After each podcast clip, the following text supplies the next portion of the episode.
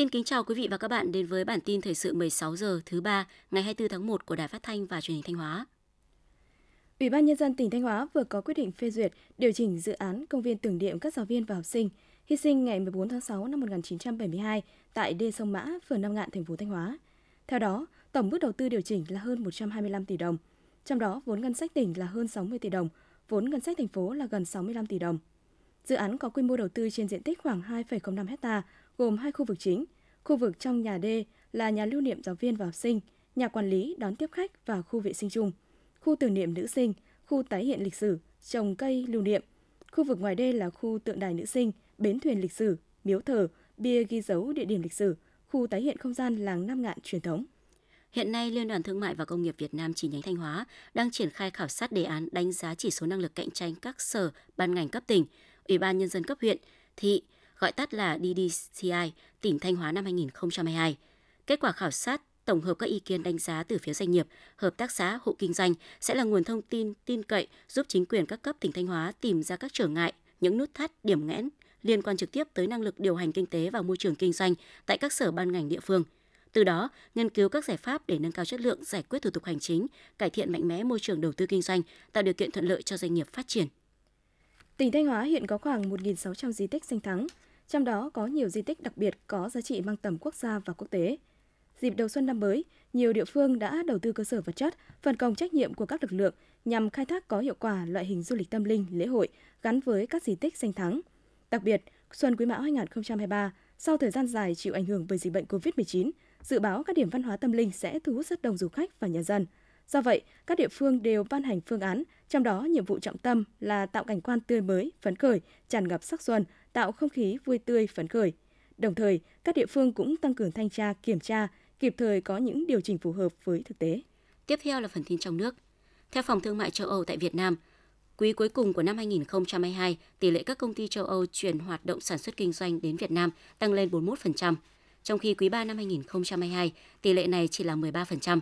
Còn theo một khảo sát gần đây của công ty Container Exchange của Đức chuyên về logistics, thì 67% trong số 2.600 doanh nhân được hỏi từ hơn 20 quốc gia cho biết Việt Nam và Ấn Độ được coi là những điểm đến hấp dẫn nhất để đầu tư sản xuất và kinh doanh.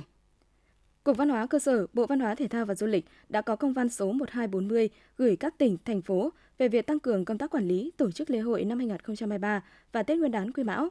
Cục Văn hóa Cơ sở đề nghị các Sở Văn hóa Thông tin, Sở Văn hóa Thể thao và Du lịch các tỉnh, thành phố chỉ đạo ban tổ chức lễ hội thực hiện nếp sống văn minh trong lễ hội, ngăn chặn kịp thời các biểu hiện tiêu cực, lợi dụng lễ hội thu lợi bất chính, kiên quyết không để các hành vi chen lấn, tranh cướp, hoạt động mê tín dị đoan, cờ bạc, ăn xin, dịch vụ đổi tiền, lẻ hưởng tranh lệch, biến tướng trong dân sao dài hạn, phát ấn không đúng với nguồn gốc lịch sử di tích lễ hội. Ban tổ chức lễ hội cần xây dựng, triển khai các phương án đảm bảo an ninh an toàn tuyệt đối cho người tham gia lễ hội.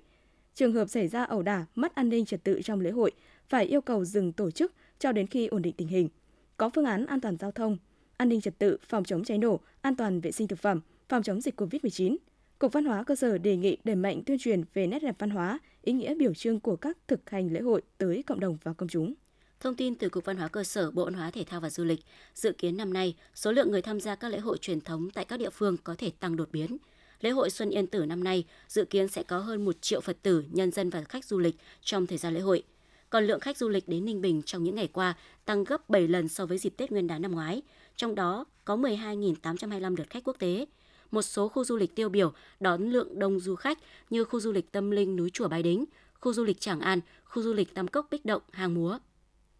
Những ngày đầu năm mới Quý Mão 2023, trên các con đường ở phố cổ Hội An, tỉnh Quảng Nam, tấp nập người dân và du khách đổ về du xuân. Trung bình mỗi ngày, thành phố Hội An đón trên 40.000 lượt khách trong và ngoài nước. Đây là tín hiệu tích cực cho thấy du lịch tại Hội An tiếp đà phục hồi mạnh mẽ trong năm nay.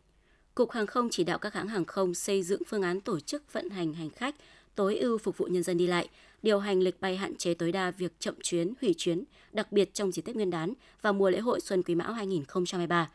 Cảng hàng không Việt Nam xây dựng phương án tổ chức đưa đón hành khách phù hợp đáp ứng nhu cầu đi lại của người dân, tăng cường nhân lực phương tiện trong khu vực cảng để thực hiện nhanh nhất công tác trả hành lý cho hành khách, tăng cường công tác thông tin tại các cảng hàng không để hành khách biết và lấy hành lý đúng khu vực quy định, tránh ủn tắc và gây bức xúc cho hành khách. Báo cáo của Bộ Tài chính cho biết, tính đến ngày 23 tháng 1, tức hết ngày mùng 2 Tết Nguyên đán 2023, diễn ra vào thời điểm cuối tháng 1 dương lịch là cao điểm cho chuẩn bị hàng hóa phục vụ Tết, tình hình cung cầu thị trường diễn ra sôi động theo quy luật hàng năm.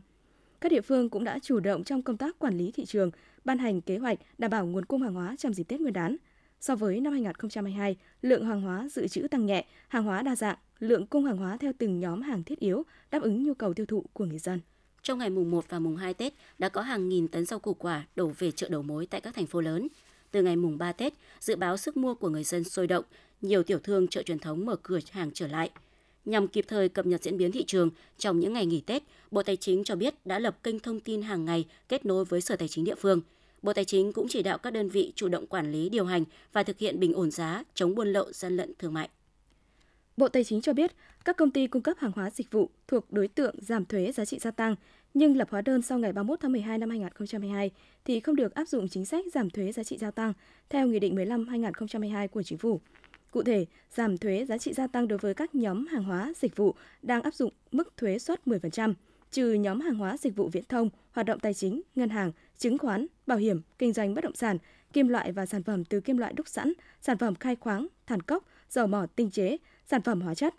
Đối với các loại hàng hóa, dịch vụ thuộc đối tượng giảm thuế giá trị gia tăng từ 10% xuống 8%, nhưng xuất hóa đơn vào tháng 1 năm 2023 thì không được áp dụng chính sách giảm thuế giá trị gia tăng theo Nghị định 15-2022 của Chính phủ.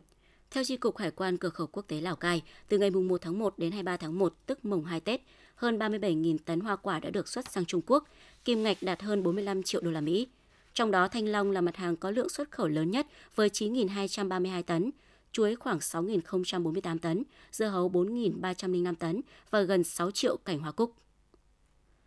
Theo thông báo của Chính phủ Nhân dân huyện Ninh Minh và Chính phủ Nhân dân thị Bằng Tường Trung Quốc, phía Trung Quốc sẽ dừng làm thủ tục thông quan tại cửa khẩu quốc tế hữu nghị quan hữu nghị Pò Trài Tân Thanh, Lũng Nghịu Cốc Nam, Ái Điểm Chi Ma kể từ ngày 21 tháng 1 năm 2023. Từ ngày 24 đến ngày 27 tháng 1, thực hiện thông quan hàng hóa xuất nhập khẩu đã có đăng ký trước. Từ ngày 28 tháng 1, khôi phục hoạt động thông quan bình thường. Nguồn cung tại các hệ thống bán lẻ được nhận định là phong phú dồi dào. Tuy nhiên, Sở Công Thương Thành phố Hồ Chí Minh nhận định tăng trưởng sức mua dịp Tết năm nay chỉ đạt 15% so với ngày thường và chỉ bằng một nửa so với những năm trước. Do vậy, nhiều chương trình khuyến mãi kích cầu tiêu dùng đầu năm cũng đã được triển khai.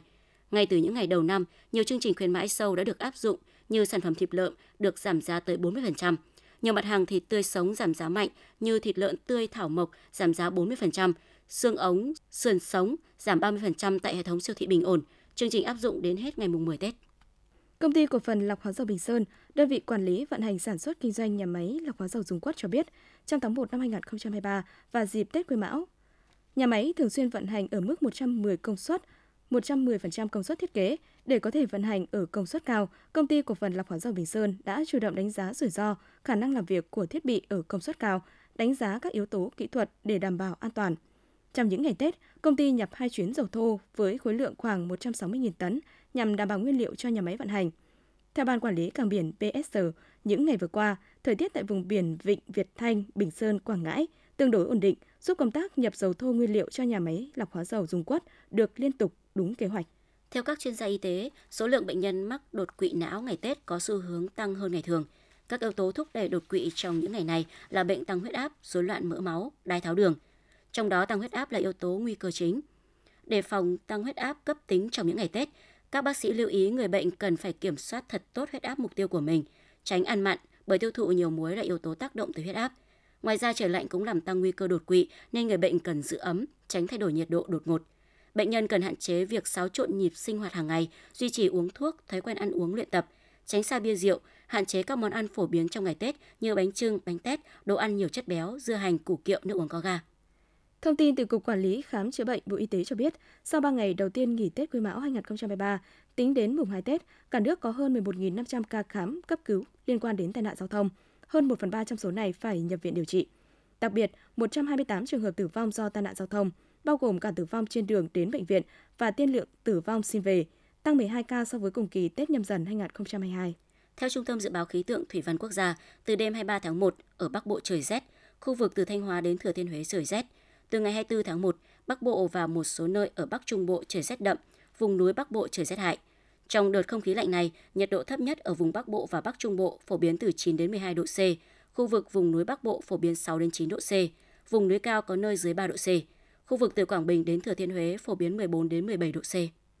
Những thông tin vừa rồi cũng đã khép lại chương trình thời sự của Đài Phát thanh và Truyền hình Thanh Hóa. Xin kính chào và hẹn gặp lại quý vị và các bạn trong những chương trình sau.